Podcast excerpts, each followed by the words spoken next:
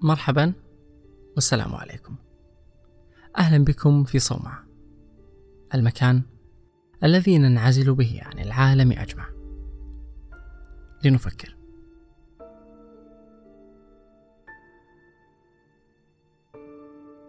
تخيل معي لو أن حياة البشر بلا عقاب بلا جزاء. تخيل لو أن فعل الخير ليس عليه ثواب. في زمن الخير والشر فيه على حد سواء. كيف ستكون الحياة؟ تصور لو لم يكن هناك نجاح بل جعلناه مع الفشل متساويان الكفة على الميزان. هل ستكون للحياة قيمة حينها؟ لهذا قد وضع الله تلك الغريزة البشرية. التي زرع الله فيها كوامن الخير والشر.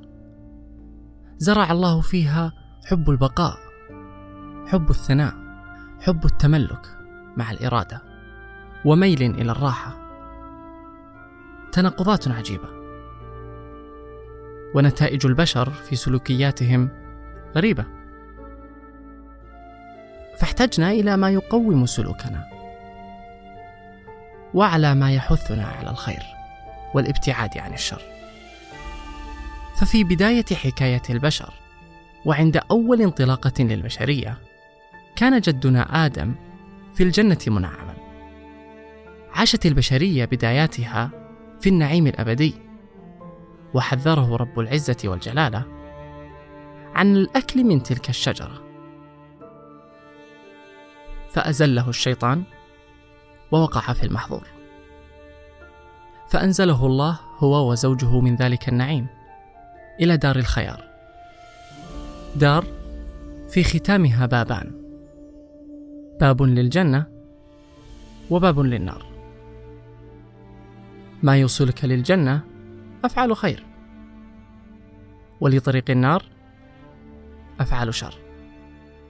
وهذا تطبيق مثالي لمبدأ الثواب والعقاب. فقد وضع الله للبشر فرصة أن يعودوا إلى الجنة وينتصروا على إبليس.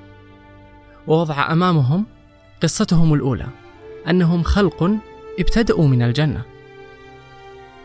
ولكن الشيطان هو من أخرجهم منها. تلك حسرة تزيد الخوف من جهنم والنزول من الجنة دارك الأساس إلى النار. دار العذاب. حسرة أليمة.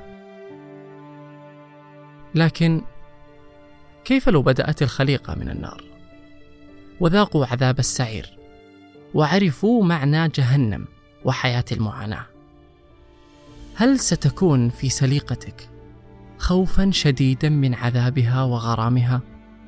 وستعمل جاهدا ألا تعود لتلك الدار التي لا راحة فيها. ولا رغد.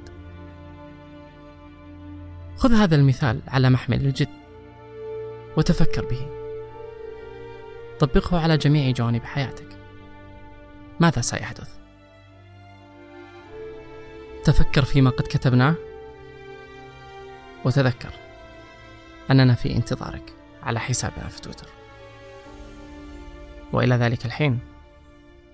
إلى اللقاء.